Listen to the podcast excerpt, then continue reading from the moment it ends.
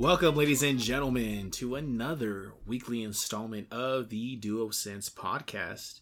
As always, I am your host, Andrew Orozco, joined by the Badger of the High Desert, the Lost Cause, the Never Down for the Count, always down for the cause himself, the I forgot the other word. Don't tell me. Don't good. tell me. This don't is tell a good me. one. No. Let's go with it. The ah the I always said Badger, right? No, what's the other one? It's unnecessary, Unnecessary unnecessary, Johnny. Yeah. unnecessary, Johnny. Too late. We're going with it. Why do you always interfere, Johnny? You never let me just say the intro. You screwed up. You screwed up the intro. I want to go back and now redo it now. No, this is good. I know I'm not going to, but I said I want to. I don't, I'm not going to do it, but I'm like 52% leaning to starting over. But let's go ahead and get started. We have four items or four stories on this week's episode. Let's start with our first one, Johnny. This one comes to us from The Gamer, written by James Troughton. Troughton? Throughton? Troughton? James Troughton. I'm going to go with that. The article says the Steam Deck is the Nintendo Switch Pro announcement I've been waiting for. And uh, sorry. We're still in the intro phase. Yeah, that was a phone call. I'll call you back later. the anticipation for Nintendo Switch Pro was an all-time high. Rumors were spreading like we were all back at secondary school. Okay, you can tell that's how he's like British or something because we could just call that high school or middle school. Sharing gossip about who Kirsten was snogging in the okay snogging that's another British term because it's it means kissing in the halls during class. All the while, speculation ran rampant as we tried to get to the bottom of these tall tales. Okay, this has very little to do with this deck so far. The Pro could and likely still will come, but amidst a slew of reports, insider leaks, and general tidbits shared on forums where credence is questionable at best, the OLED variant was announced. It was disappointing. Johnny and I talked about that last week. Nintendo had done the bare minimum. At a $10 hike in manufacturing costs with a $50 increase in the retail price, it's no joy but all con. Okay, that's clever. I like that. It's no joy but all cons. Pretty good. That's good. Nintendo's Grift brings the same old drift, a slightly better screen and Ethernet port. Ugh. that sour aftertaste took some time to get rid of, but then out of nowhere, the Steam Deck stormed onto the scene. It's a sight for sore eyes. Nintendo might not be meeting the developing demands of the handheld market, but Valve sure is. It's a portable gaming PC capable of natively running Jedi Fallen Order, which I still need to play. I actually have that downloaded. Really, I was gonna ask for a review. Seeing that much alone sold me. I remember not long ago when the Outer Worlds came out for the Switch, I was oh, okay. Why does this sound more like a blog post than it's an actual like announcement? Let me get to. Oh my god! I'm looking at so they have a new handheld yeah, out, John, you talk to me while I look for and the we're article. trying to figure out if this is a good thing for the industry or not. If it's a competitor to Nintendo Switch. Um, Are you really eating I- right now? nobody can hear this. Trust me, it'll get picked up. For real? Kind of. All right. Anyways, well, Andrew finds the the meat of the matter here. I don't care for this thing at all. I'm just gonna get into the commentary now. Screw the article. I found an article though. Is this an English version or is this? no, this is IGN. So I, I we're gonna nothing against the English, nothing against the British, or if they're Irish or Scottish. I don't know. All right, let's go with IGN. All right, okay. This is Tom Marks, who I know is American, so we're gonna get a much more straightforward review or article. I'm saying this comes from IGN. It says Valve announces the Steam Deck, a four hundred dollar handheld gaming PC.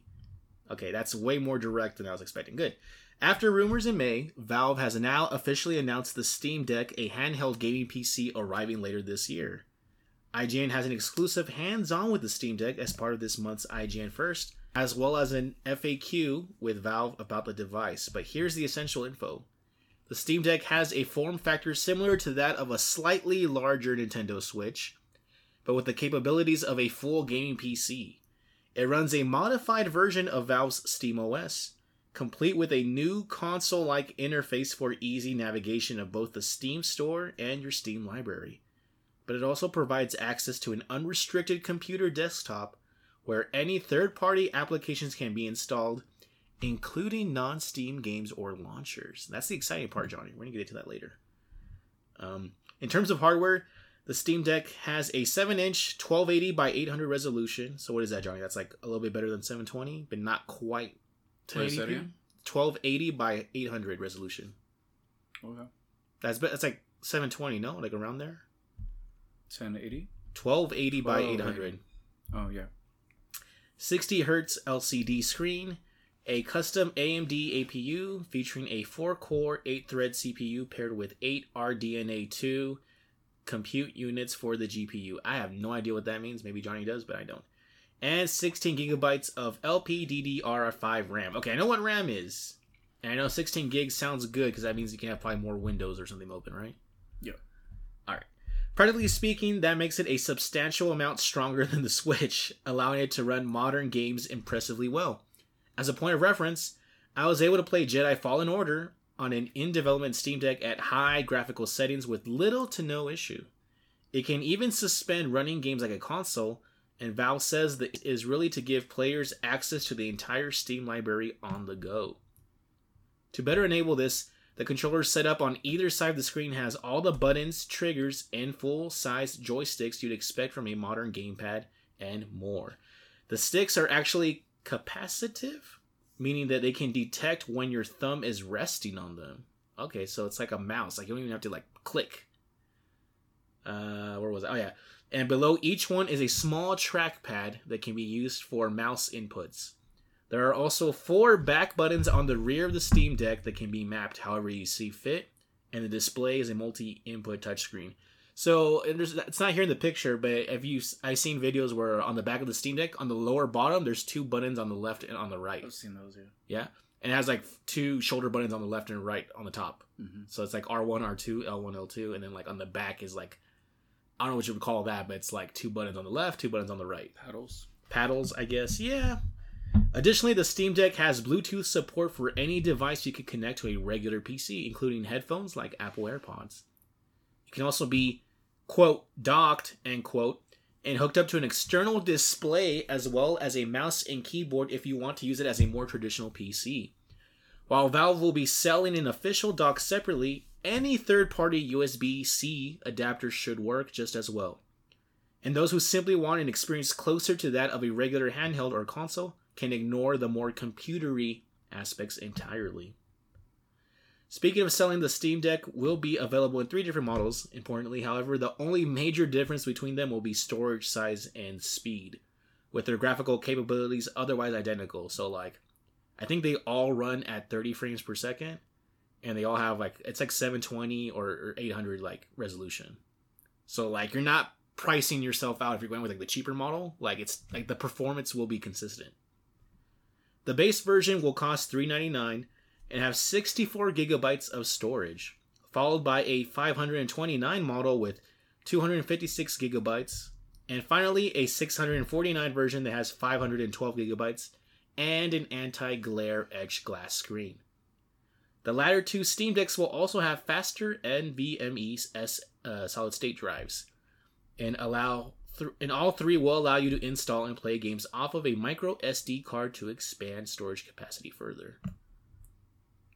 The Steam Deck doesn't have a hard release date yet, but it's currently set for a holiday 2021 launch.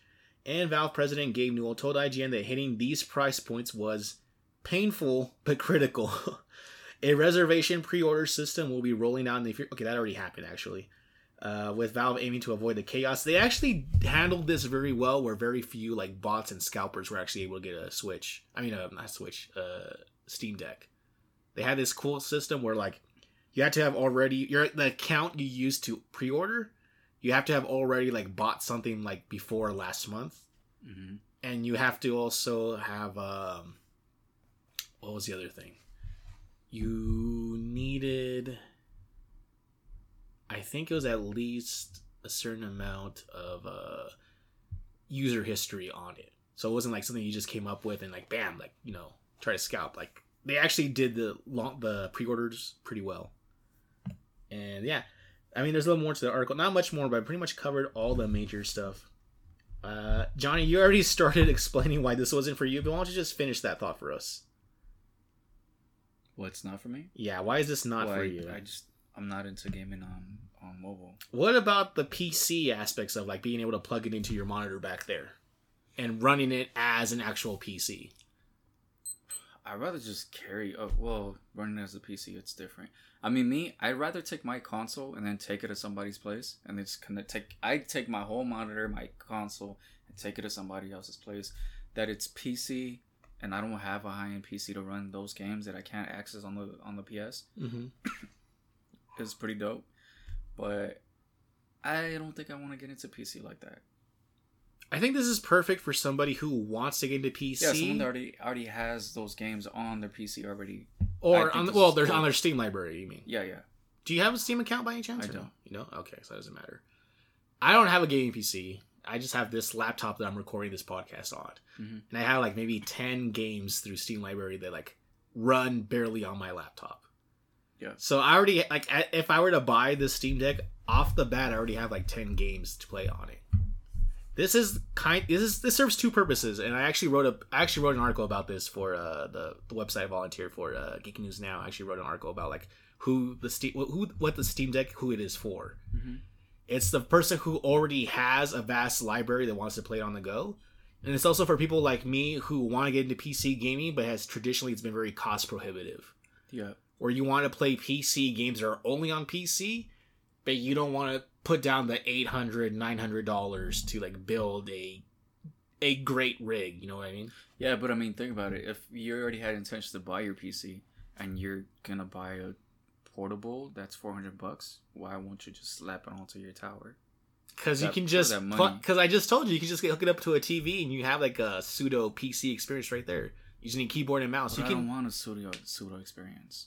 I mean, it pretty much is the, the exact same thing as a computer does with the exception of having like a smaller hard drive. Well, your de- your laptop is already a pseudo experience. Why not just stay there? because I my laptop I can't like it's not mobile enough, and also because my laptop doesn't have doesn't run games on medium settings. I have to run games on low settings on this computer. Okay, so so the portable hits a sweet spot where it's not big like your laptop and you can't just take it anywhere and like, put it in your backpack. It's more portable, has higher specs than this eight seven year old laptop does. hmm At the same time. If, if you have a high end PC and you are like one of those people who play PC games because you can do like 120 frames per second Yeah. and you want 4K, like this obviously isn't for you, right?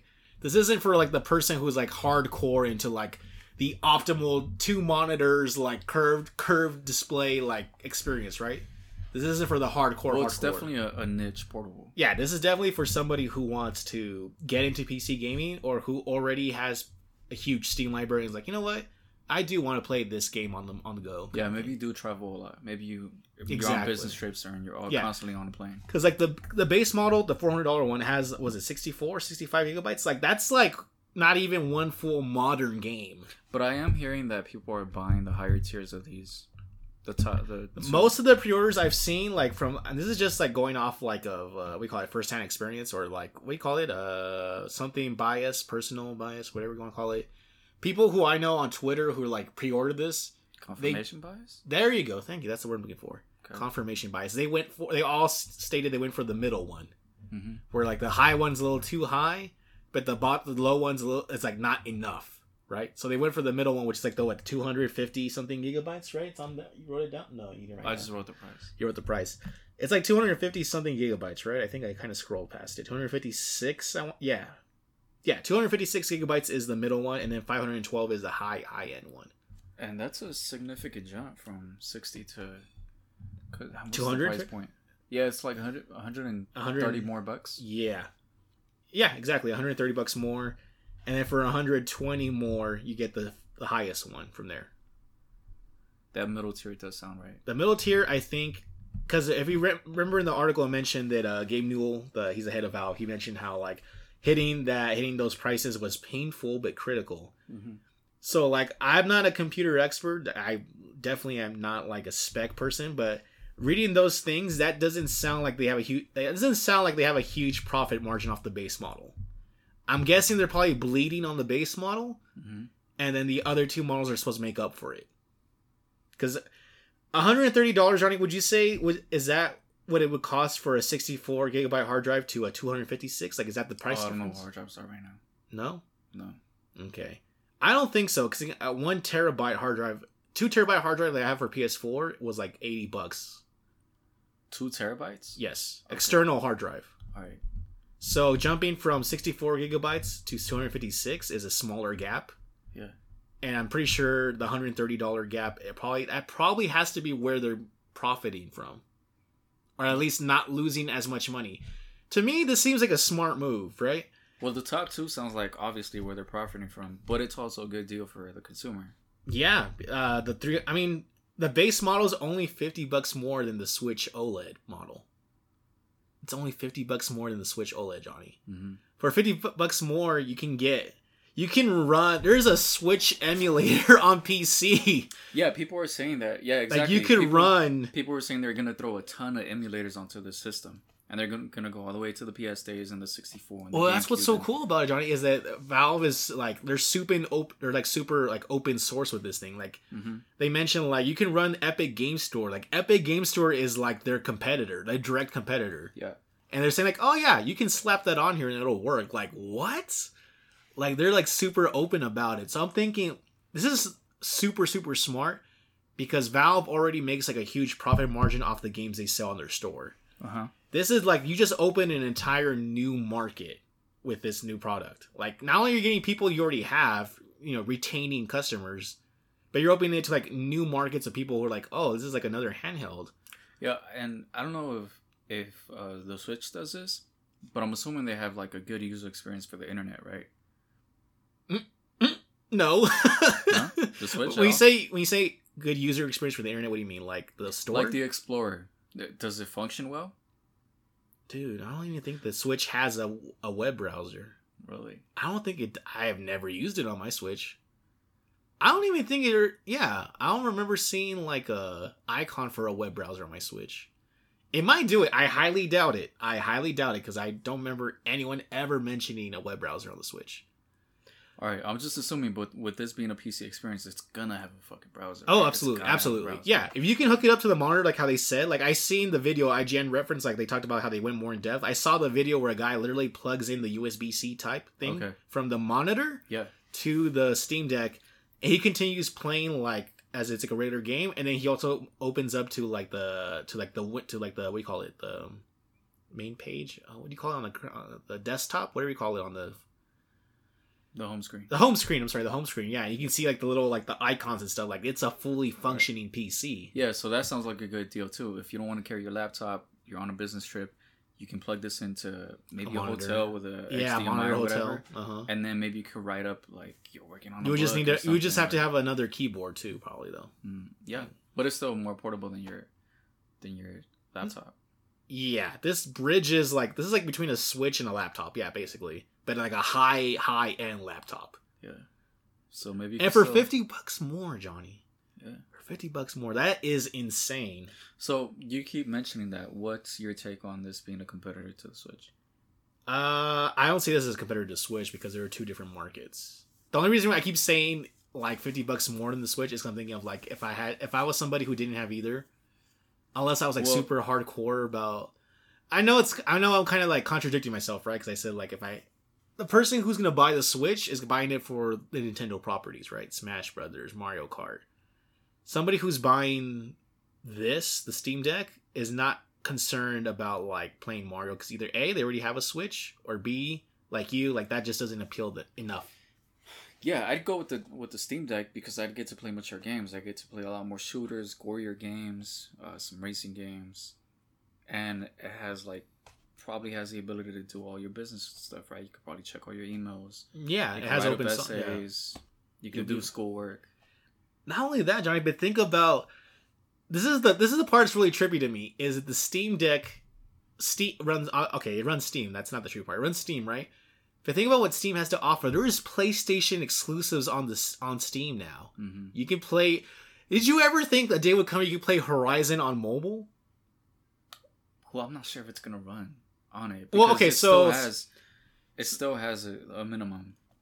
Right. No, well, it would run. Okay, so they played. So They played Control, right? You know Control, right? Okay, That's one of your games. They played Control on medium to high settings, and it said they ran fine. That's a heavy game, yeah, because Control is not a very optimized game. Right, and keep in mind it's capped like at 30 frames per second, so like it's not you know it's not going to be super crazy. And you know you're playing on mobile, you're playing on a smaller screen. Like I, I guess you could say fidelity is less of a concern than if you were playing like on your nice TV back there monitor, right? Okay. So like imagine being able to play, you have they also I don't know if I mentioned this article, but someone else they showed them playing Death Stranding on the Okay. like imagine playing Death Stranding or pretty good. Control or like any of those like high end recent AAA's on handheld. Like that's insane. Now I did look up how much memory space does Control take, and it's like fifty something gigs. So if you're playing Control on the base model, you only have like a few more gigs for like the very basic, very small games, and all the models have this SDD slot storage hmm which I think SD cards right now they can go up to one terabyte, but they're like kind of like pricey. Okay. But you can also get like uh like my Switch that I have at home. I have a 250 no 248 gigabyte SD card slot. And that's probably that cost me like 40 50 bucks around there. So you can off PC games you can only fit like a few big big titles, or you can fit like a lot smaller like you know experiences in there. Like I looked up like I, Fallout New Vegas is one of my favorite games of all time. That game takes up like seven six gigs. hmm So if I wanted to get this and play Fallout on the go, like I could do that.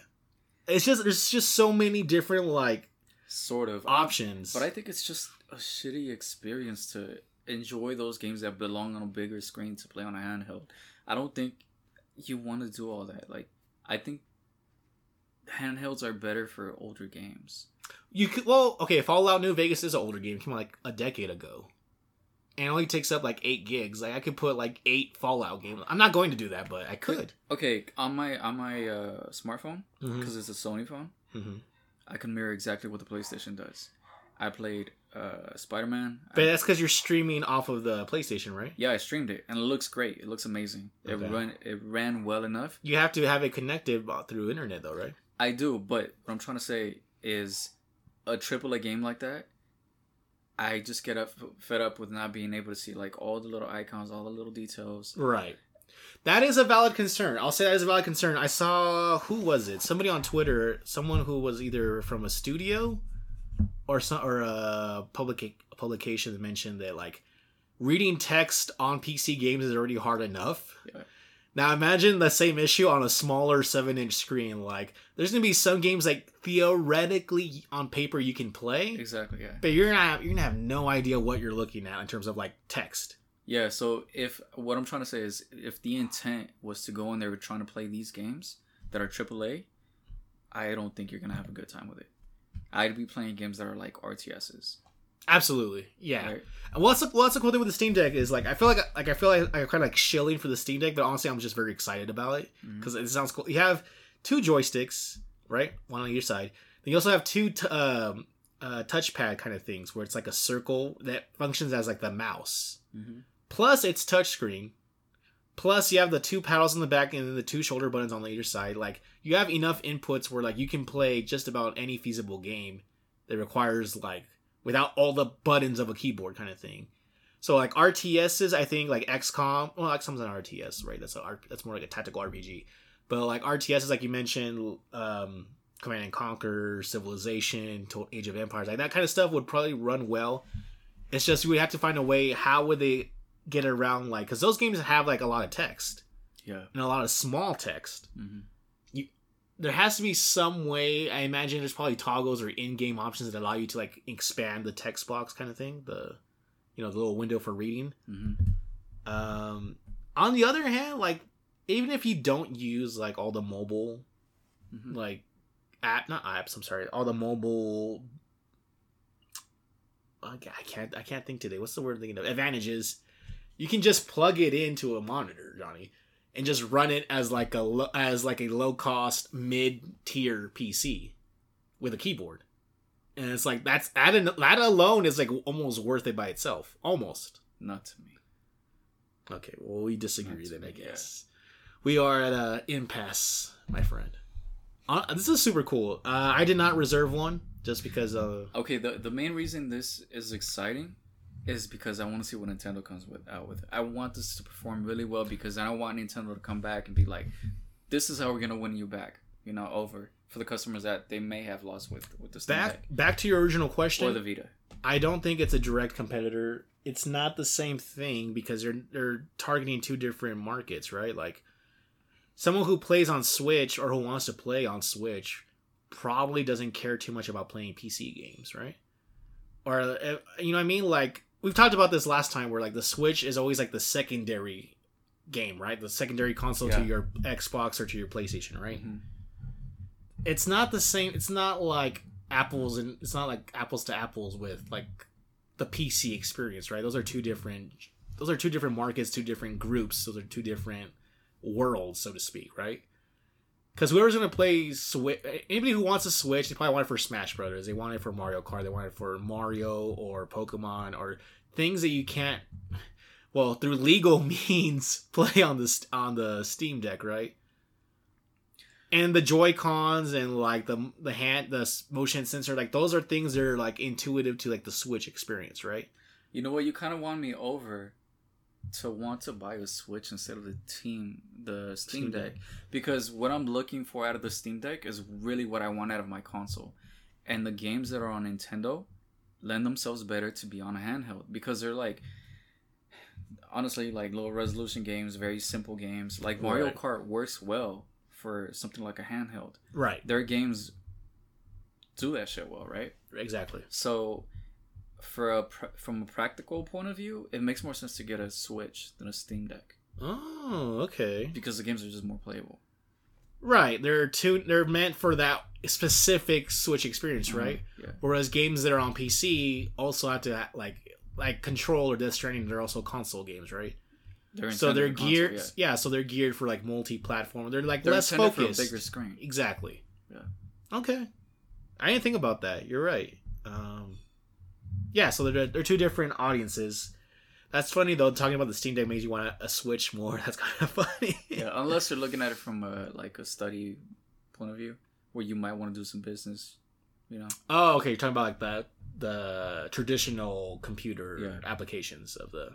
Well, the cool thing is that the Steam Deck could also run Xbox Game Pass, Johnny. So you don't you would never have to have an Xbox if you wanted to play Xbox games.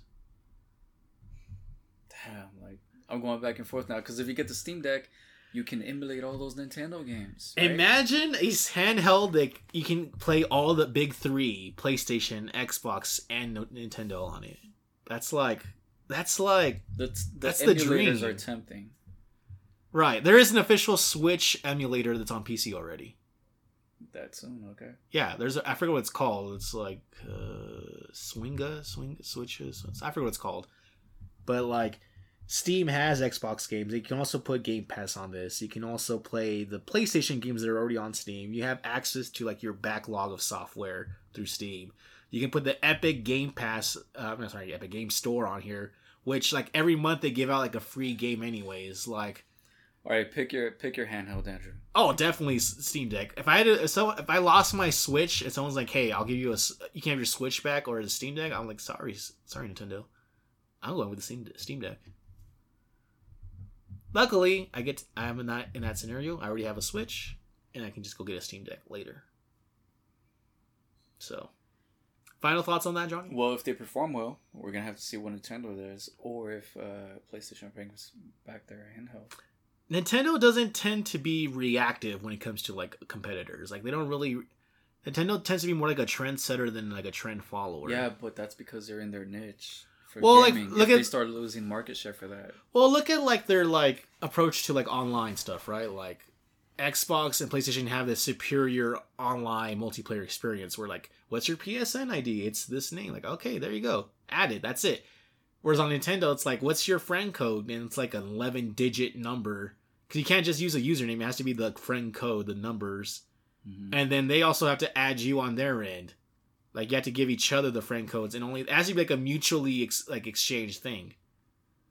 It's like very archaic because Nintendo has like it's kind of like set in their ways in a way. So like that you saying like oh like they're gonna respond to the the Steam Deck, I highly doubt it. I highly doubt it because they know they Nintendo has like quality IP. They know what they're doing. Like they have, they print money at this point, anyways. I don't think this this isn't like the same space. You know what I mean? They're not competing in the same space. The only way they're anywhere the same is that they're mobile, the handheld. That's like the only thing they share in common. Other than that, specs, games, software, everything else is completely different. So we'll see how that turns out. Uh, I think this is gonna be the longest story we've done for this episode because I think there's just more to discuss here. And also the SD card slot, like the Switch already has an SD card slot. I'm just thinking this is smart because not just for Steam, but even their competitors benefit from this. Because like some, I forgot who it was the the head over at uh Epic Games was saying like, oh like oh yeah, I love the idea of the Steam Deck because like to them that means like hey, we just gain another foothold in another market without even trying. Like our competitor did it for us. Because you can add the Epic Game Store on the Steam Deck and you can just buy Epic games that way, or games through Epic Epic's Game Store. You know what I'm saying? Mm-hmm. Microsoft, I think, I think was it Phil or somebody else? I'll say like, oh, like, this is really cool. It's like, yeah, you're saying that because you can sell Xbox like Game Pass through this as well. Like this is like one of those like uh, what they call a rising tide lifts all boats kind of thing. Yeah. Where like there's nobody really losing out here. Like these are all these are smart. This is a smart move for like everybody involved in like the mobile or PC space. So I'm curious to see what's gonna happen. I did not pre-order one just because I don't know yet what's what that's gonna look like. That situation like come along. Well, I forgot holiday. to mention they previously had the Steam Machine, and that was a failure, right? You mentioned so the Steam Machine, yeah, as well. Does any of the stuff I mentioned though, do you think addresses the shortcomings of the Steam Machine though?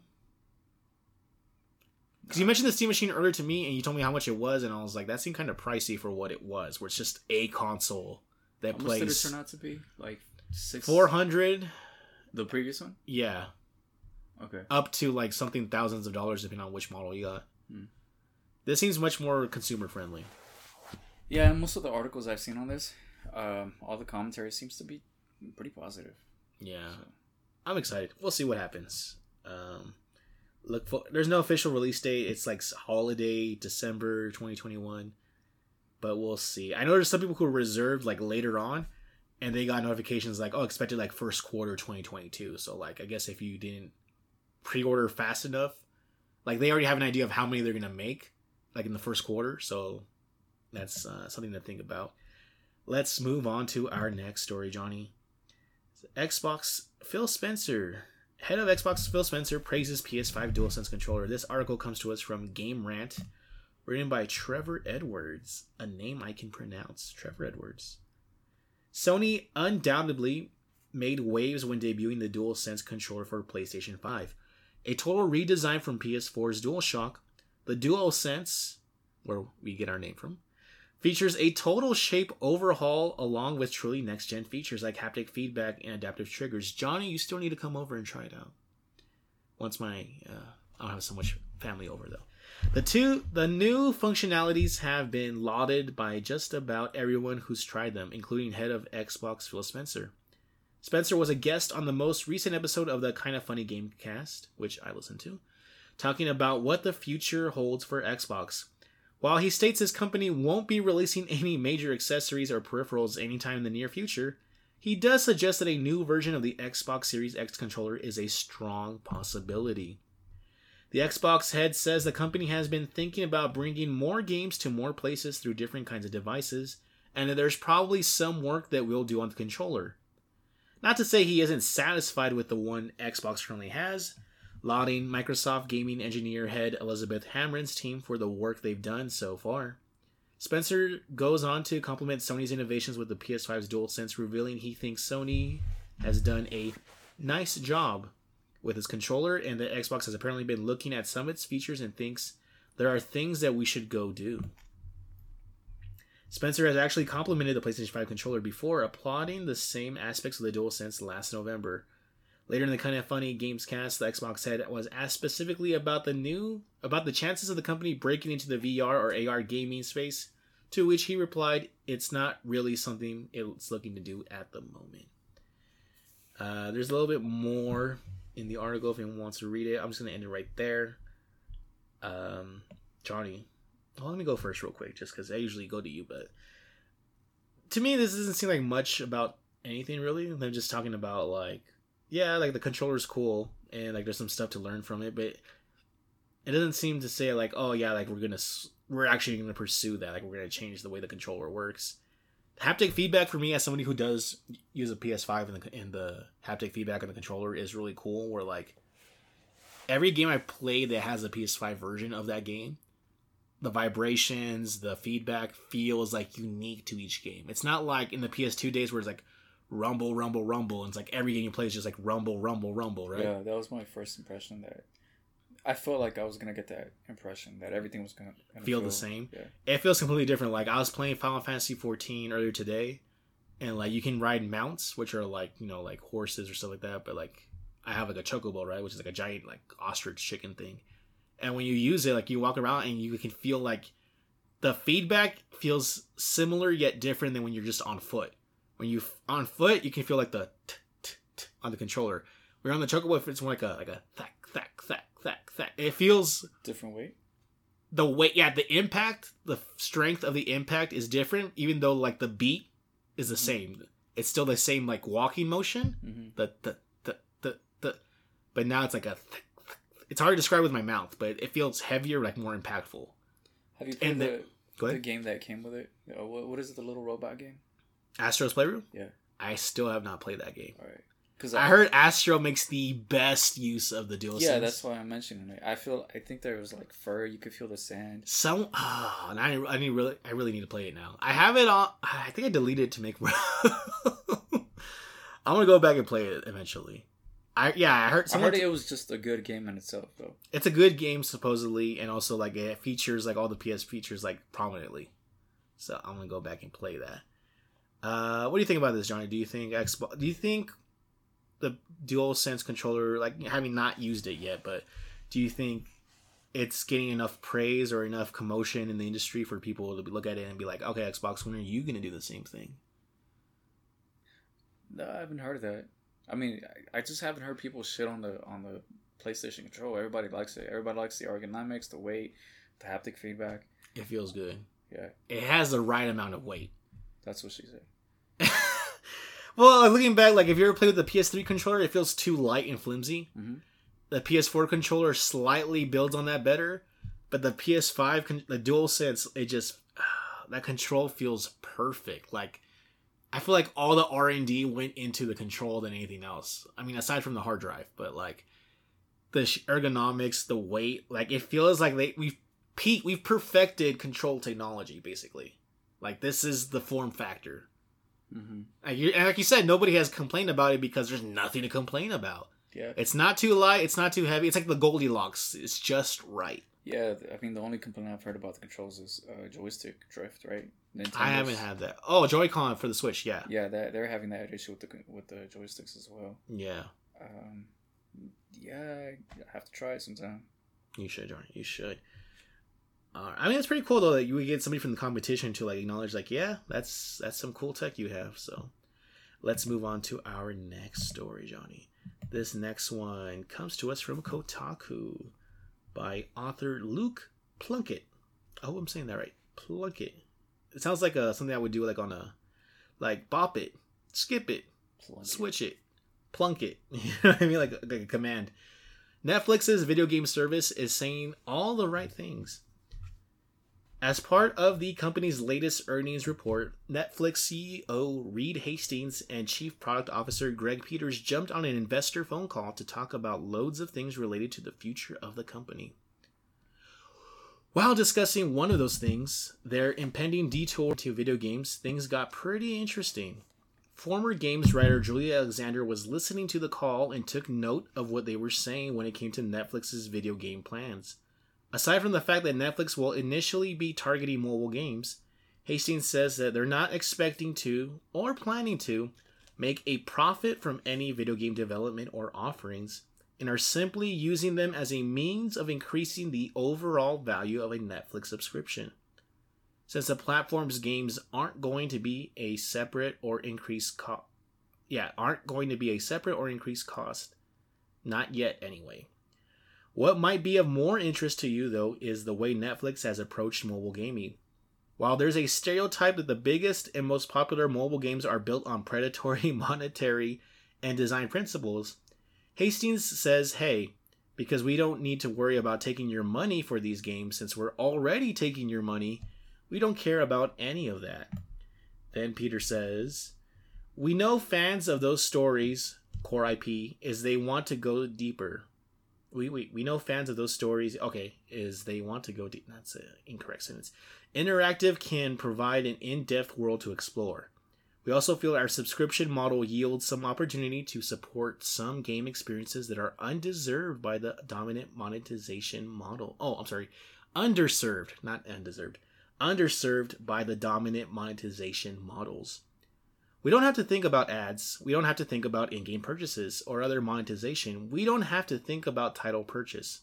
We can just be laser focused on creating the most entertaining game experiences that we can.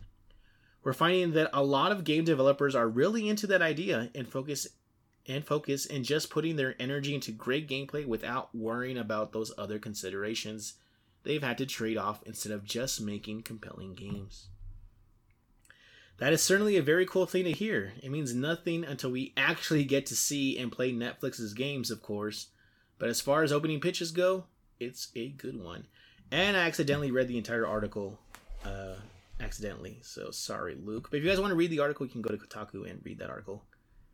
Uh, Johnny, so it seems like when Netflix is approaching is they're not going to straight up offer games on the service on Netflix, the service.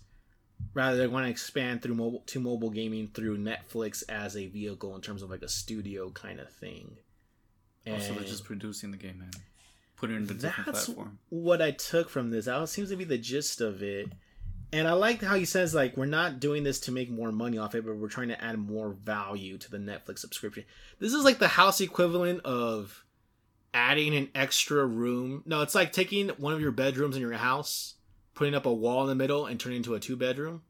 You didn't actually change like the square footage. You're not charged. There's not. It's not making more money, but when you resell, you can add that extra room onto like the information, and that will add value because it's an extra bedroom. You get what I'm saying? Yeah. They're not making money, like you said, directly off of it, but they're adding more ser- value to the service. So, if you already have a subscription, they're saying if they're gonna develop games, put it on a different platform, and because you have that subscription, that game is free. How does that work? That's what it sounds like. It sounds like yeah, because they're adding more value. So if they're adding more value to the brand. That means like they're not taking the money directly because you're already giving them money through the, your. So it's like Amazon Prime. You get all that shipping benefits, and on Exactly. top you get the Exactly. Where I you get the show. when I had Amazon Prime, I would only care about two day shipping. That was like the only thing. Yeah, there was Amazon Music, there was Amazon Prime, but I never used those services. Yeah. But I could if I wanted to, right? So this is like the same thing where they're adding an extra service to the existing like subscription plan, but it's not increasing the cost. Parentheses where it says not yet anyway, because we know Netflix has historically raised their subscription prices throughout the years just because like they feel like okay, What's more of a hook too? Like, uh, I have Amazon Prime, right? I don't need it all the time, so sometimes I'll just cancel it. But right now, I'm in the w- middle of watching Fight Club, so it kind of keeps me in there a few more days until the movie Fight Club. Yeah, Okay. yeah. So it keeps me in there a few more days, and then I might during those days I might find another film, and then I end up keeping it for all the films that I might watch. You know. Right. So it's yeah, it does add value, but it adds more hooks to your subscription. to me this seems kind of like a response to like uh, lately people have been saying like oh like netflix isn't worth it anymore. Like there's like the other streaming platforms like offer but like disney plus or like hbo max. They offer more value for their subscription. This sounds kind of like a we're not going to change our price model but we are going to add more stuff to justify what we do charge. Mm-hmm. you know what i'm saying? Yeah. this feels this feels more react this feels more like what you're asking about with nintendo like react to the steam deck. This is this would be that equivalent where netflix is like we're not going to change pricing models or structures but we're going to add more bang to your buck Mm-hmm. so i like it i like how they mentioned like because they're already getting your money they don't have to worry about like gotcha systems with like random like you know pay Yeah, it sounds cool. like as someone who does play mobile games from time to time i'll pretty much just play a game until it becomes to the point where like i can't progress without spending money and i'll just drop it So the fact that they're implement like they're, they're coming with this approach, like we're not gonna do ads, like just interrupt the gaming experience. We're not gonna do like uh, we call it those incentives, like to pay for like uh something that's like based on luck or whatever. Like they're approaching this and saying like our developers don't have to worry about compromising their uh what you call it vision to like implement things about like random like you know the like monetizations so they can just focus on the core gameplay like story or whatever it is. Like that sounds cool. That sounds ideally like what you as a consumer would want. Yeah, but they only mentioned mobile. Is that what they said? mobile as of right now. That seems to be yeah approach uh mobile gaming. So i'm wondering does this does that mean like it's going to be separate on the app store? Like you're going to look for a game under netflix and it's going to be separate or is it going to be like it's going to check that you have a netflix subscription like already you know what i mean yeah, I wonder if you're gonna have a separate, separate like Netflix app, and then you just sign into your account and it tells you all the games that you can download. That way, it's not in just a flood like a Google store. Right. I'm thinking that too because you know when you go to your Netflix on- your phone on the app, it, you know where you check it as a which user, which person profile. Mhm. Like they could just add that as like another like tab right there. And instead of taking you to like the Netflix menu where they have the movies and stuff, it just take you to a Netflix menu that just has games and stuff. Yeah, that that'd be cool. That'd be simple. This sounds interesting. Uh not as hype for me as a Steam Deck, and these are of course two different, completely different things. Yeah. But this is kind of the thing where like, I like like like Luke says at the end, like I'll believe it when I see it, kind of thing. That's that's how I'm taking the approach here. Like, all right, you can t- you give me the spiel, you want to get me hyped up, but we'll see if you really deliver on that. We'll see. Uh, did you have any more thoughts about that, or is that it? No, I- well, I think it'd be nice to see a lot of Netflix properties go into mobile, and eventually Yeah. AAA games. I mean, there's already a, a Stranger Things game. It's actual like decent game. I think there's been a couple of those, but Yeah, I do want to see those properties transfer into a, a different. I think we talked about this once. Didn't we? When I said like, oh, Yeah. like a bird, was it like a bird box or what's it called, bird, whatever, Black box, bird box. something like that. It was another like which Netflix property would take Ozark to make that into like GTA or something. Yeah, yeah. that would be interesting. Uh, I know there's like a Netflix show that's like big right now, but I can't remember what it is. Johnny, do you remember? Well, I don't know. Like mine is for me, it's like Ozarks. There's a bunch of animes. That's been going on for a while. Ozark. There's like another one's like big, like this just this past month on Netflix. Oh no, it's not the same thing. But they added all the Karate Kids movies to Netflix, so What about uh, Tiger King? Game? They were supposed to make a movie with that with Nicolas Cage as that character, and he I'm just down. That's a dope. he, cast. no well okay he just recently canceled it. He just recently said like the studio's like not interested anymore. Hmm. Does Nicolas Cage fit that character? Because I haven't seen. I think that fits. I haven't seen the, the show, but I've seen enough in like social media and stuff. uh huh.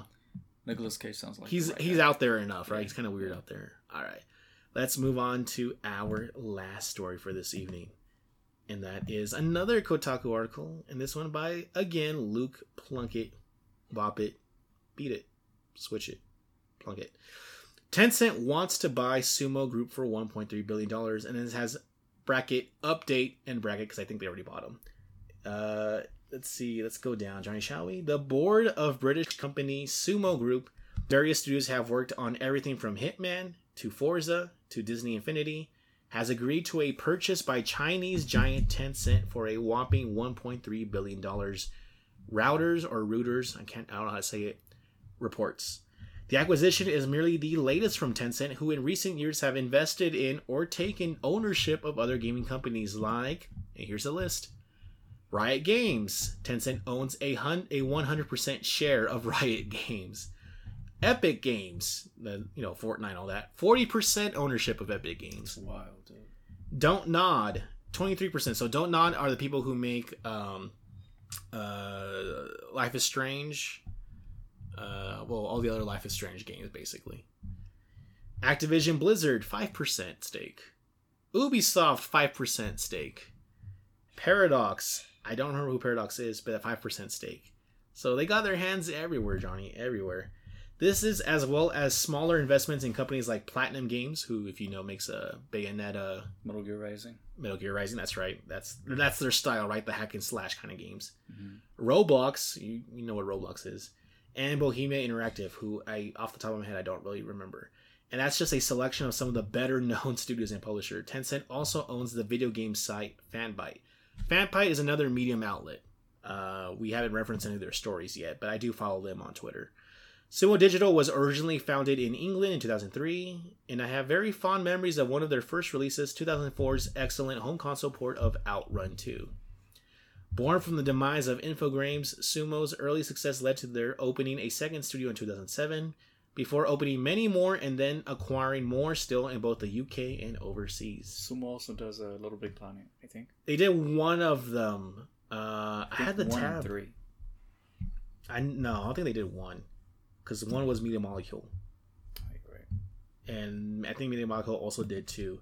Uh, let me look it up real quick. Cause I had the tab open and then I closed it for um for one of the stories. I I, I just hate having too many tabs open. It looks bad. It's like clutter. Uh, Sumo Group. Okay, yeah, but where's the games? Show me the games. I would like to see the games. Where Sumo Digital? Okay, this is okay. Games developed. Okay, I'm only gonna look for the ones that stand out. Uh, they did Sonic and Sega All Stars Racing in 2010. They did Sonic and All Stars Racing Transform 2012. Little Big Planet 3 for PS3 and PS4. Snake Pass. That's that funny looking game with the snake that like goes up and down. Crackdown 3. Sackboy: A Big Adventure. So that's one of the PS5 games. Uh, they did Hood, Outlaws, and Legends, which I heard is just okay. They've done some other ones. They've ported Forza Horizon 2. They d- co-developed, meaning like they weren't the only ones. They did Dead Space Ignition. What is Dead Space Ignition, Johnny? Never heard of it. Dead Space Ignition is a 2010 action puzzle video game. Okay, it's like a spin-off of Dead Space, but it's a puzzle action game from 2010. You probably, I guess you didn't play it then, huh? Oh, no way. Uh, they did Broken Sword, which is like a fun. That's like a one of those point and click games. They did Hitman, Hitman Two, Disney Infinity 3.0, and some other stuff. So they have they've had their hands like in everything. They've worked with THQ, Ubisoft, Microsoft, uh, Codemaster, Sega. They kind of been everywhere. They're kind of like all over the place. Konami. Okay, they did uh, GTI Club. not sure what that is, but that's Konami. So they've been like in everything. They've had their hands in everything. So that could be why like it's such a high valuation. Uh, let me get back to the article. At the time of this proposal from Tencent, who previously already had an 8% stake in the company, Sumo had five primary studios across England and a further five subsidiaries, including Polish studio Pixel Ant, which Sumo only just purchased themselves in February. So this is like an acquisition within an acquisition, Johnny. Coincidentally, just last week, The Guardian, that's like the big one in England, the big newspaper, published a lengthy report on the extent to which Chinese companies like Tencent have been able to exert their influence over the global video games market. From troubles getting Paradox's games published in China to reports of a shift in the way League of Legends developers Riot were able to design their world, being asked to consider the Chinese market's assumed preferences when designing characters. I have no idea what that means. Last year, Tencent was targeted by then President Donald Trump, who tried and ultimately failed to introduce a ban on U.S. business and customers dealing with any of the company's services, from messaging service WeChat to potentially any of Tencent's video games as well. Johnny, do you remember this was like this happened last year too, like where they tried to get kick, uh, TikTok off of the App Store, Yeah, because it's like spyware.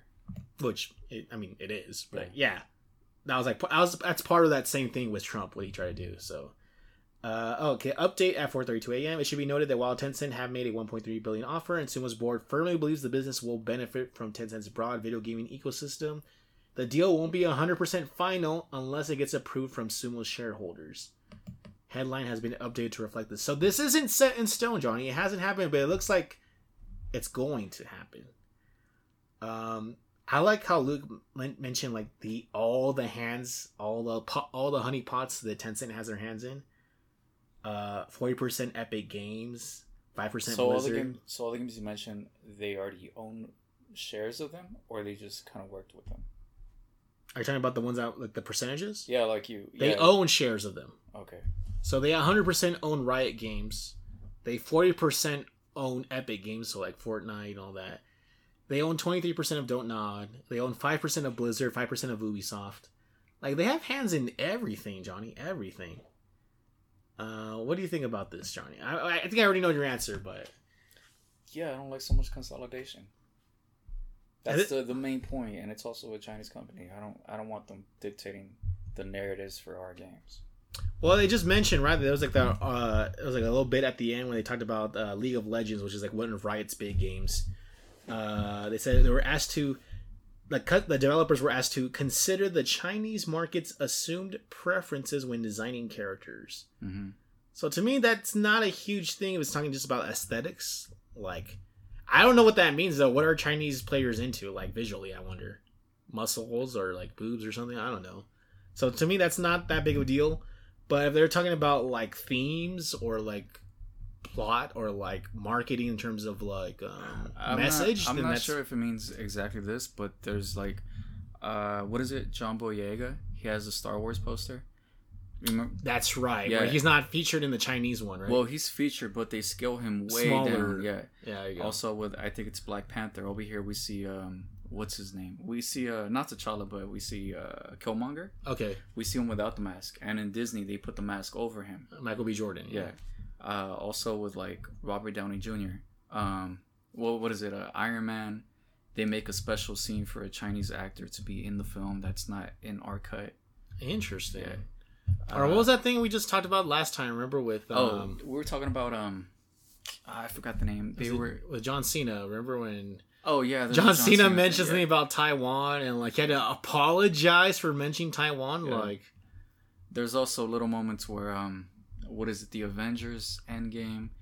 They don't want to have the monks. I think it's the monks. It's not the monks. There's a religion there. yeah, because Uh, they're because they're from Tibet, I think. Yeah, right? Tibet. yeah, Uh, the canon I think was Tibet, but in Chinese they don't like want to tell you that the Tibet is yeah, is a thing. yeah. I think So they call it something re- else. Yeah, they rewrite it, and yeah, it's that type of shit that I don't want to see. type of yeah. I mean, video game consol- consolidation overall is just not great for the industry. Mhm. Uh, I understand developers got to make money. They want to be in a situation where they don't have to worry where funding's going to come from next. I get that.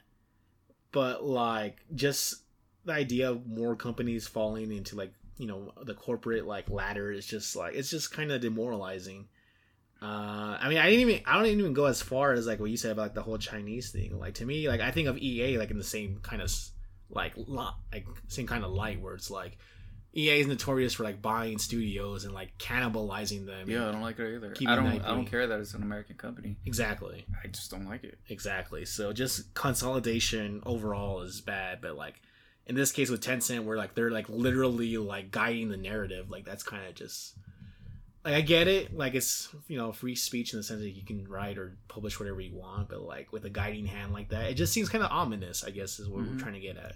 So uh, def- definitely don't feel good about this. I don't. Um, talking like Yoda, but uh, it's inter- it's interesting. I hope I imagine as this if they try to do this again, I'm hoping like this isn't draw enough attention where it's like okay, like are we looking at the first, I guess, uh, not legalization, but we're looking at like another landmark, probably like court case, kind of like back in the '90s where games weren't like policing themselves, where they didn't have like a rating system hmm and the games had to create after like Mortal Kombat 2 they had to come up with the ESRB which is like they rate all the games like you know pro like mature you know stuff like that are we gonna look at another situation where like the courts are gonna step in and say like in the future like okay you can't just keep buying all these companies Well, I wish it was more like Japan. You know, like you can't buy it if you're not from the country. Like at least like not Microsoft without jumping straight up by Capcom.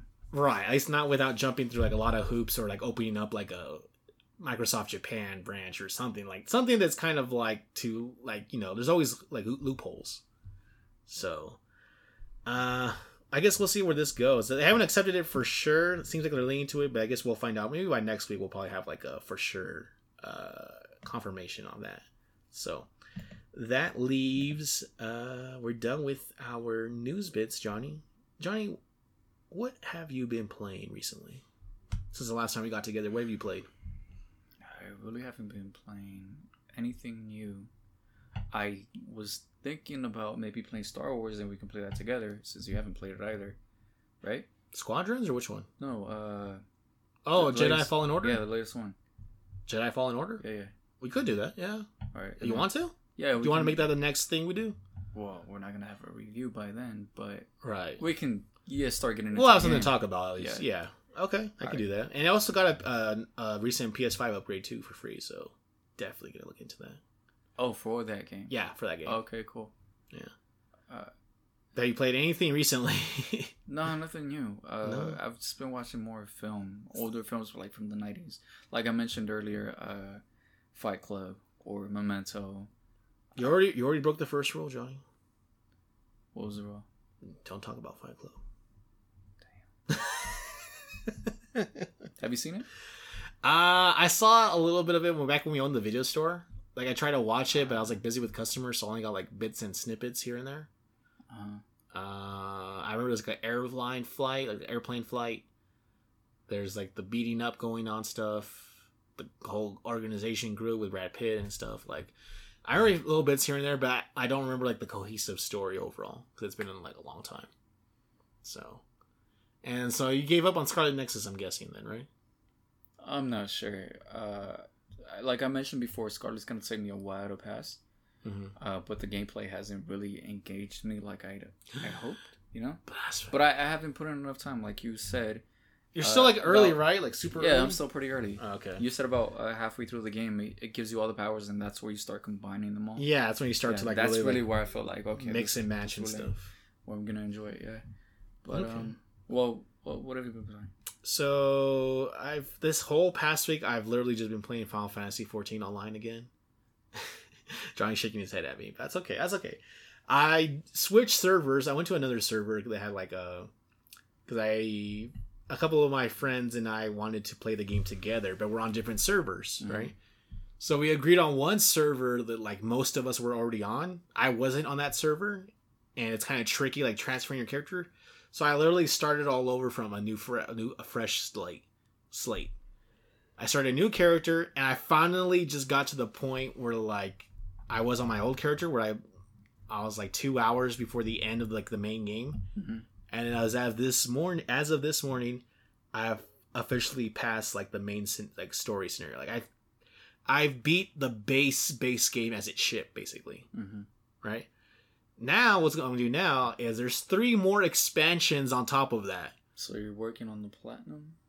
Kind of. There is a platinum trophy. That's gonna take me a long time to get though, because the all the trophies part of that platinum for PS the PS5 version of the game involve you doing like all the stuff that's on the expansions.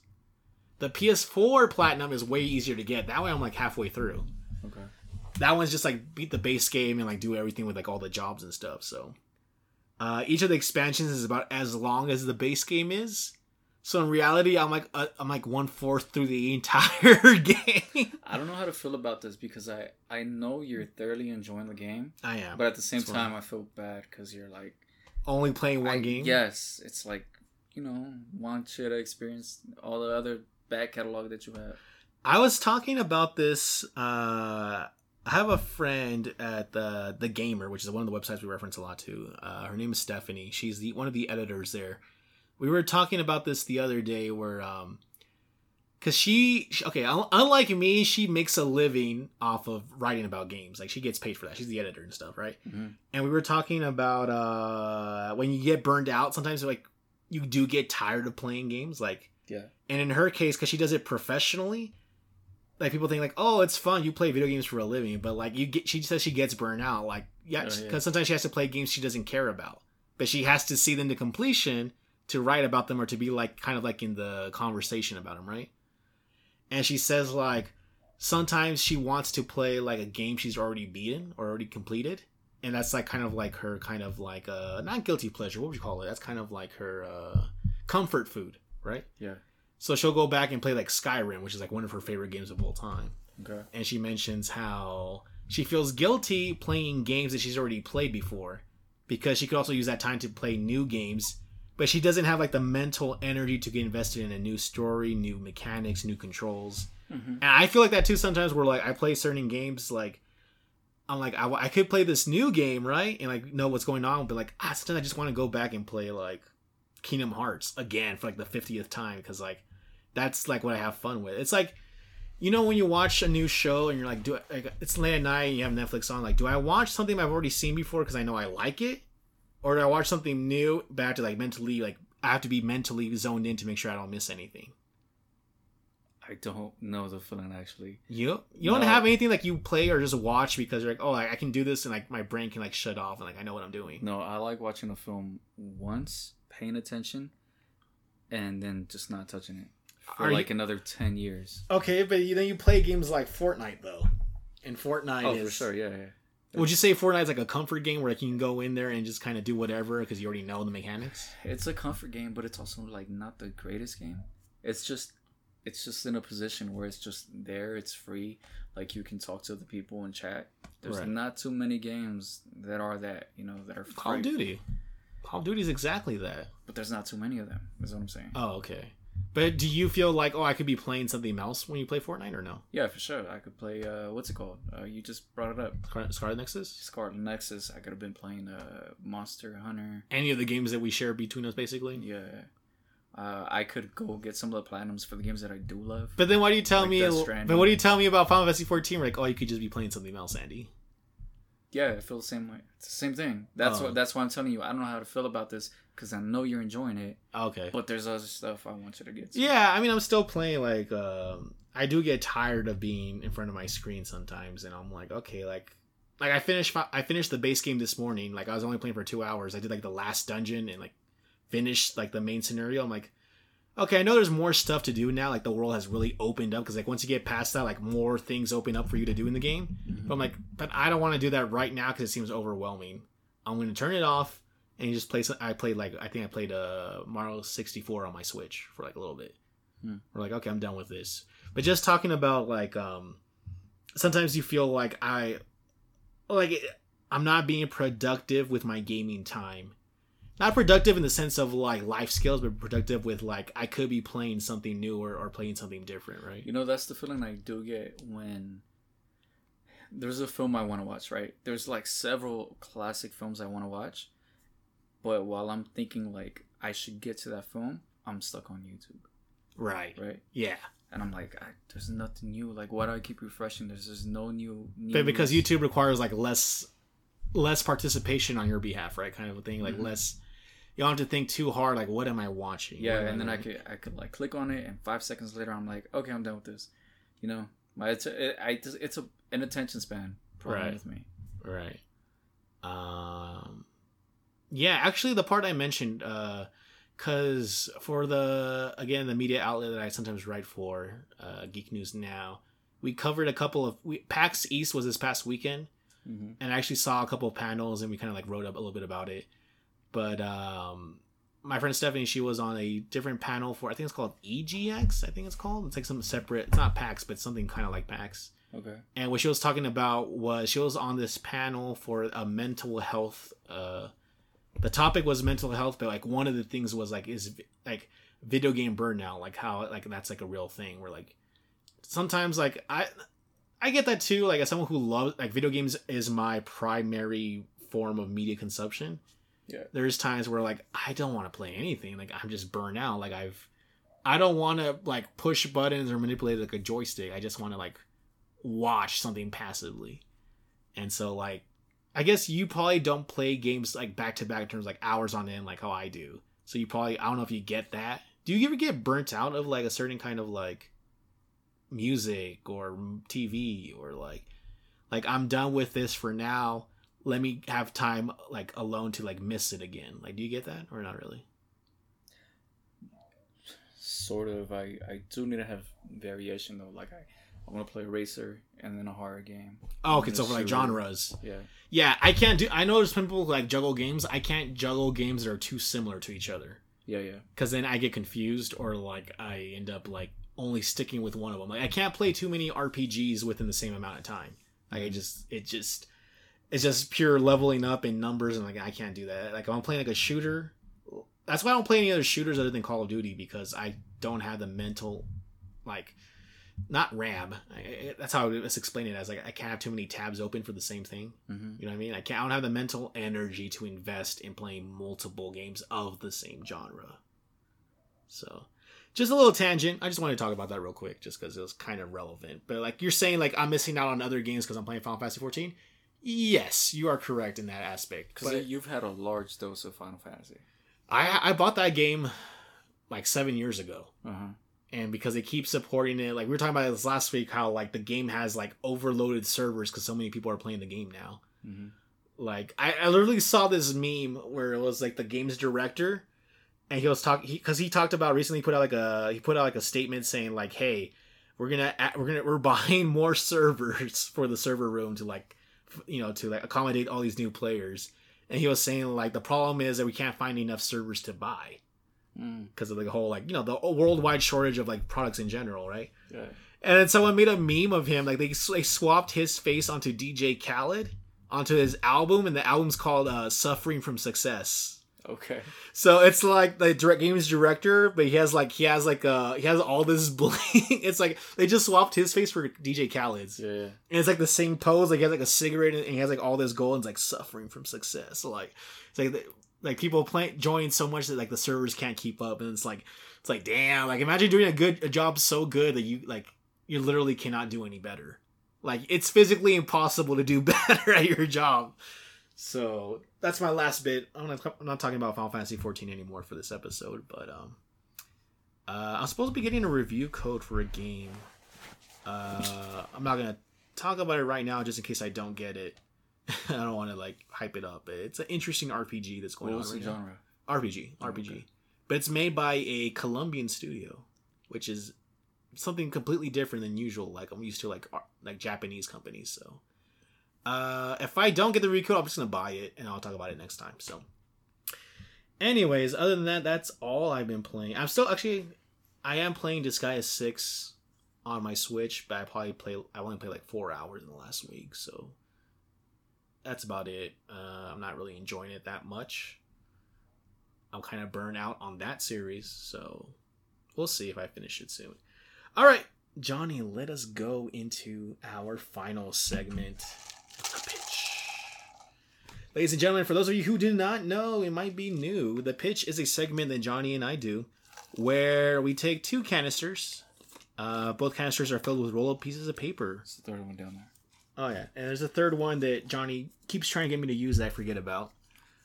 And in each canister we have uh, one is themes, kind of like uh, space, World War II, Asia is a theme, underwater, and then the other container contains genre like racing, first-person shooter, platforms, action, puzzle, stuff like that. We take one from each. No, that's not true. Now, now we take two from each, We take two and then we decide which ones we want. and then between that we'll decide which one we're gonna do and then we'll slap them together and come up with a concept or pitch as it's called for that game johnny let's go ahead sometimes the sounds get picked up on the mic and that's not so bad because sometimes when i listen to our episode later i like how the sounds kind of add context you kind of visualize you know what's going on it's like we have like a little like Foley studio here, like moving things so you can kind of visualize what we're doing. Alrighty then. So I'm unwrapping one of the papers. And this one, oh my god, has like a super long word, Johnny. You wrote reincarnation. Okay, okay, reincarnation. Takes up like the entire piece of paper, but reincarnation. I'm guessing this is a theme and not a genre of games, right? Can't say unless it's like a roguelike, maybe. Roguelike, maybe? Is that what's going on? And you just put cure on this one. It can't be. Oh, cure. Cure. What color is that paper? Yellow. It belongs in the uh, Is this a modifier one? plot device. Yeah. Oh, no wonder I'm so confused. I was like, what? What kind? I'm like, reincarnation sounds like a roguelike. where you just Well, actually, playing- those match. Cure and reincarnation. Mm, yeah, but that's the modifier one. That's not the main one. All right. Tell me what you got so far now as I do this. Okay. I got feudal Japan Oh. and Arctic. Mm. I'm already, I can already tell you which one I'm leaning towards. And it's not Arctic. Okay. Okay. I like Arctic though. Arctic feels too limiting. cool. Arctic feels too limiting. What if it's Arctic Japan? Well, if it's Arctic horror, then it'll work. Like the thing? Yeah, like the thing. Remember that game uh, you gave me some years ago? Like two years ago? Uh, extermination. Yes. I got romance in the Arctic or romance in Japan. If it's romance in Japan, I'm gonna it's gonna be like an anime. It's like a slice of life. That's what I'm telling you right now. We're gonna we will do uh, like a harem. Okay, got romance in open world. What the hell is a harem? A harem is like uh harems are usually animes where like it's one guy and multiple girls and they're each like pining for his affection. Sounds great. And usually he has to like pick one by the end or he ends up with none of them. That sounds good. That sounds like a good film. Feudal Japan and a harem. That's like so many that's like Tenchi Muyo. That's like Love Hina. There's like so many uh cho no not chobits. Fruit baskets? Is fruit baskets one of those? No, that's not true. Yeah, and the other one is Arctic. So the ones he doesn't like, he sends off to the Arctic.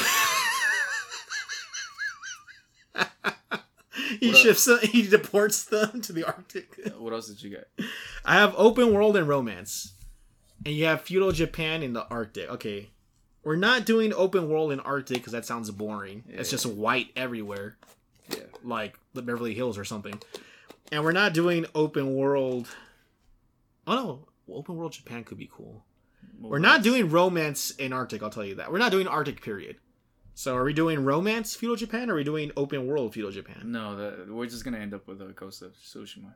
So romance and feudal Japan. Okay, first of all, romance is not a genre of game. Now there is dating, uh, dating as a as a genre, like as in like um, if you've played, uh, I'm trying to think, what are those games called? They're up, they're popular on PC, like visual novels, where it's about like dating multiple people. And like at the end of the game, you Oh. choose one or something like that. Brian knows what I'm talking about. If he's listening. Like roulette or something. What? Like roulette. No, it's kind of like there's like different endings based on who who who you end up with. Dating is, I mean, romance itself is not a genre of game, but there is dating simulator, dating simulators. That's what they are. And we're doing this in feudal Japan. Like, are we going with a visual novel basically set in feudal Japan, where you're like the prince and you have like all these suitors kind of thing? or Okay. Okay. This is why I have the, the modifiers. Modifier. We don't have to use the modifiers. I'm thinking about it. we it gives us an idea of what a what the background story is for the game. So this is a romance. Okay, it's a dating simulator set in feudal Japan. I actually don't. I'm not mad at the pro. I don't. I'm not mad at Uh, this. Feudal's gonna make it tough for the modifiers. But all right, let's see what what, what we have.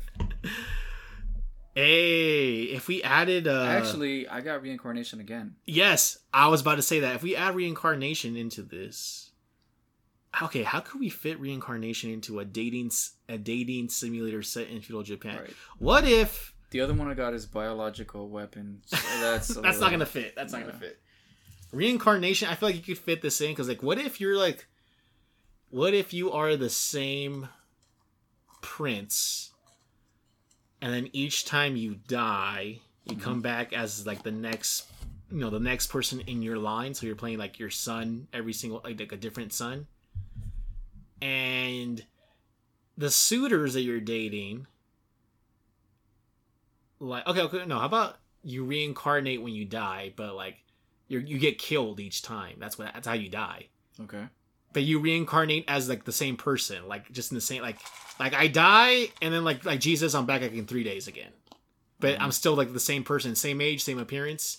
And it's like, oh, we thought you died. And it's like then it becomes like, who killed me? Who of my suitors killed me? And then you just date these girls, your suitors, and you try. It's like a mystery kind of. You try to deduct I like that a lot. Like you're dating these girls, but you don't want to accidentally marry the one that's trying to kill you for like your money or your position or whatever. Okay, so you have the suitors, they're trying to kill you, you're trying to figure out who it is. And because of reincarnation, you know that you're the same person, right? Mm-hmm. So, It's like, oh, you keep coming back. Like, oh, okay, well, who keeps killing this guy? yeah, but let's say that there's like a, uh, what is it called? Um, when something is supposed to happen, like Ragnarok. Oh, like it's predestined or preordained? Yeah, it's pre preordained, Uh-huh. but somebody is is fucking with the uh what is it called? Like it's preordained, but there's another word for it. Predestination, destiny. Well, somebody keeps killing you, right? Okay. And you're trying to make this thing that's happened that's preordained. I guess it happens when you're in your sleep. Like someone stabs you in your sleep every time. Yeah, but that okay, but that's the plot. Just so you don't know off the bat. Oh, it was this person because I saw them when I died. You know what I mean? yeah, but that's the plot though. You're trying to figure out who is killing you because you don't know, and you're trying to make the thing that's preordained happen. You know? Okay. and there's a chance that okay, it's not enough for you to come back each time. You have to complete a specific objective by a certain time. Yes, or this okay, thing adds more adds more stakes to it because like there's no stakes if you keep coming back, right? Yeah, Okay. yeah. Ah, this one's tough though. Like I feel like it has a lot of potential. Dude, I found, I got the craziest one. Hit, hit, hit me with it. I can't even say it. Why? Okay, so Is this like really perverse? Is that why? you have a suitor. Okay, just you- one. that keeps killing you, right? Okay. Or you don't. Yeah, yeah. You have a suitor that keeps killing you, Mm-hmm. and yeah, that's the suitor. Stepsister? That's the modifying stepsister. That's the modifier. Wow. Okay, you know that's not too weird because like no, that's super weird. dynast- dynasties try to keep it in, like in the family, anyways. You know what I mean? That's like a wild twist. I'm trying. Okay, I'm still trying to come up with the main premise of this though. Like, what's like the predestined thing that's supposed to happen? Like, because I'm thinking of like, is this like is this like Back to the Future where like Marty accidentally dates his own mom and therefore like he has he can't he won't exist if she doesn't meet her her da- his dad. So we have a paradox. like a time paradox with like reincarnations like no like you're not ready to die. You have to go back because this thing has to happen. You're gonna keep going back each time you die because this thing has to happen. Like groundhog day kind of. Oh yeah there you go. It's a japanese a feudal japanese groundhog day where each time you die and you try to figure out what did i mess up or i died and i'm reliving the same day again with these suitors each time you die you get more clues about what, ha- what who killed you okay so like okay, like okay, like ah damn, like I woke up again, like it's this time, like okay, where is so and so at this time, kind of thing. You know okay. what I mean? Okay. So like if it was like a Japanese, feudal Japanese Groundhog Day, but with a romantic option, right? Or with a romantic backdrop, I mean. So you know, one of your suitors kills you at night, maybe because I don't know, there's like a life insurance policy, or they want your sister to take the throne or something after you die.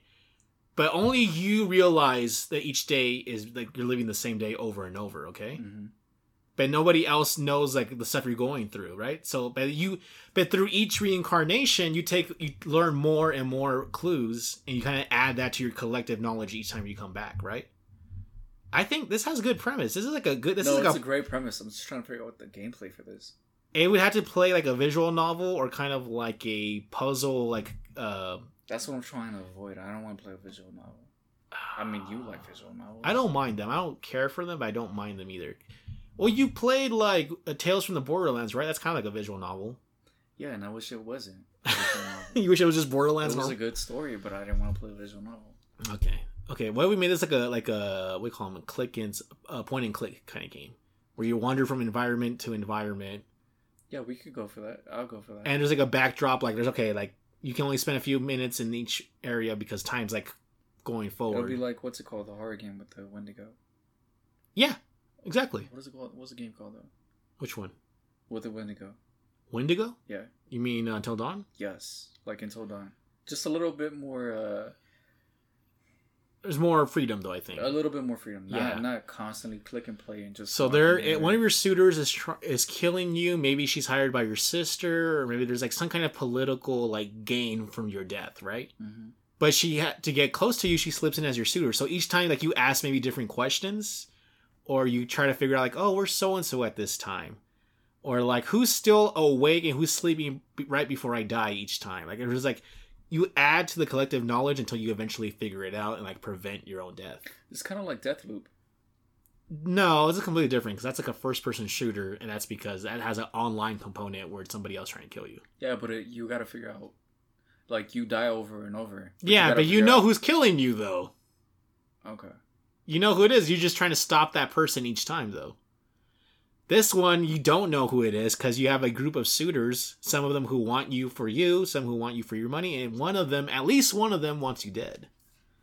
So each time you maybe you, it's like kind of like you get like an hour with this girl, and you're like, okay, let me find out as much as I can about this girl. Like, is there motives? Is there something going on? Ask about her family. Like, like it builds up, right? It builds up on each other, and like I think depending on who you know, you don't know who the suitor is, it's gonna change the uh, dynamics of the gameplay. Because in Deathloop, you know who's killing you, so you get right to the action. right, You know. yeah. And this, this, isn't One, it's more of a mystery. Yeah. half of the, as I say, half of the fun is getting there. Half of the fun is trying to figure out who it is, because the gameplay is not action based. So you have to create something that's engaging through story elements. I think we have both. Like at first it's a mystery, and then you figure it out. Next time you come now back, you got to catch her in the act, or Yeah. like, where's the proof? Like, it's not enough for you to know; it's what you can prove. Mhm. Yeah, like what if you figure out who it is halfway through the game, and then the other half is like you have to catch him in the act or like pin or something. You have to like yeah, and you put clues together like, oh, this person knows this person. I gotta go visit this town. exactly. Is there something in her? Like I know she's not in her room at this hour. Is there something I can like sneak in and find out? Yeah. I like this premise. I like this. It sounds fun. This is a game that I would actually want to play. Now, So I mean, uh, who are we? What or like, do we have a title? that's what I'm saying. Like, what's the name of the game now? Streets of the Name. Yeah. So you're important, right? Because there's there's something that's supposed to happen, and you're like part of the. uh royal family. Because I'm thinking of what are the situations where you would have like a litany of like suitors trying to get with you. And it's like, well, you have to have influence or some kind of like role, right? Yeah, yeah. So that's the best way I can think of. Like, if you're part of the royal family, then that's like by itself, like the highest like motivation. All right, cool. So you're part of the royal family. You got suitors. The whole premise, all that is dope. Gameplay, we got that down. Uh, But what are we calling it, Johnny? all right. Let's see. We can't call it Groundhog Day because that's where you're taken. Something that has to do with like reincarnating and dating. Oh, reincarnating. That's pretty damn good. A little too on the nose, though. Maybe no. It is, but it's pretty good. It's like a pun, kind of reincarnating. But that seems to imply there's more like there's more like a kind of like whimsical, romantic kind of. Um, I'm trying to. I'm trying to blend it in with Ouroboros. Maybe there's a term for that. Okay, so. Ouroboros is a snake that eats its own tail. It represents like infinity, basically. yeah, Okay.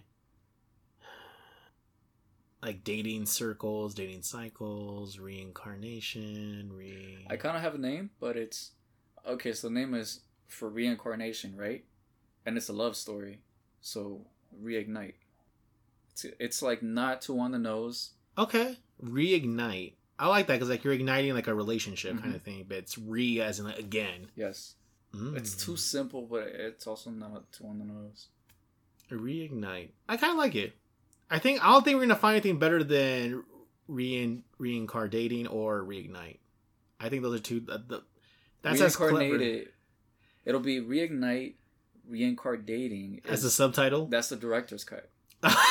That's the Kojima cut. Yeah. okay, well, speaking of like director, who's who's making this? Who would be good for this? Uh, that's on you because I don't know any of these like Ah, okay. that- Um, most visual. No- okay, visual novels. I want to go with. Uh, I think they're called Aksys. Let me look it up. Aksys makes if it's the one I'm thinking of. Uh, they're like a subsidiary of Atlas, which is owned by Or whoever made a Sega. uh, Until. Dawn. Uh, Until Dawn. Okay, yeah. Uh, is made by I think we just talked about Supermassive Games. But hold on, Aksys is the one I'm thinking of. Aksys Games makes the uh, some of my favorite. Uh, they're called. um I blanking on the name right now. They made uh, it's a game called uh, uh, nine uh was it nine doors nine people nine some nine nine nine it's called. And it's exactly like what i just talked about. So this is a visual novel. yeah. Uh, nine hours nine persons nine doors is the name of the game. But it's also part of something called the the Nonary games. Because it's part of a series. The second one there's a sequel called zero escape Virtue's Last Reward and there's a sequel to that one called zero time dilemma and together all three games are known as like the Nonary ga- games where it's like it's like an escape room each game is basically like an escape room Okay. with multiple endings. So Aksys Games is the, is the developer of that, but then the one you talked about, uh, Until Dawn, is Supermassive Games. So I think with either of those two, Prophecy. That's the word I was looking for before. oh, for Destiny, another like synonym, Yeah, it's prophecy. Prophecy. Re okay, so I want to go. I think Reign- Reignited works better. I feel. I like the idea more. I, mine is a little too too on the nose. Too on the nose. Uh, reincarnating because it just sounds. The dating part just makes it sound goofy. Like it's gonna be like a fun, like Mm, you know what I'm saying. Like it doesn't have like the serious tone to the word to the name. Yeah, I'm I'm still trying to sort out like the tone of it because it like is there like a different realm to it? Is there All right, we should just pretty much just stick. I think uh we're gonna stick with reignite then, right? That's what we agreed on. Reignite. I like reignite. It's it's simple. It's easy to remember too. Easy marketing. Yeah, I think so. So reignite, done by Supermassive Games, Japanese feudal Japanese dating simulator with a reincarnation aspect. I feel like we're giving away, we're giving out like really good free ideas, Johnny. This is a good idea here. We need to like patent this or something. We need to just patent, put a little copyright C with the circle around it. 2021, Johnny Nandy, just throw that in there. This is our idea. Unless Supermassive Games does it, then in that case, just give us like a credit. Give us like a small credit. Otherwise, don't do it. All right, John. I think we're done with this segment. Um, before we head out and you know stop, uh, is there anything you want to throw in at the end? I'm good. You're good. All right, so ladies and gentlemen, thank you if you made it this far. Thanks for listening to us. Uh, if you are somebody who's been listening to us for a long time, or maybe just joined for the first time, thanks for you know giving us your time. Uh, We hope you enjoyed uh, our spiel, our rants, our talks. Um, if you want to suggest something, you want to comment something, you want to let us know something. Maybe you think I should replace Johnny with a different co-host. I'm playing Johnny. Or maybe you want to replace me with somebody else. You like Johnny, but you don't like me. Uh, tough luck though in that case. But if you want to let me Yeah, know, podcast. if you want to let me know, let us know something. Uh, go ahead and send it to us at duosense podcast at yahoo.com. Again, that is duosense podcast at yahoo.com. You can also reach us at our Twitter account, which Johnny considers toxic. Uh, depends on where you go in Twitter. And that is duosense p because I could not fit the whole word. So that's duosense p on Twitter. Uh, as always, we thank you for your listenership. We're growing gradually. I was telling Johnny right before we started that a new country has shown up in our uh, listenership. So, uh, how would you say hi in French, Johnny? Do you know? Because I don't remember. I know how to say goodbye in French, but I don't know how to say hi. So, if you're a French listener, uh, au revoir. I think that's goodbye, right? Au revoir is like see you later. Uh, if you're not French, thank you. And tune in next time or next week for our next episode. Peace. Bye, guys.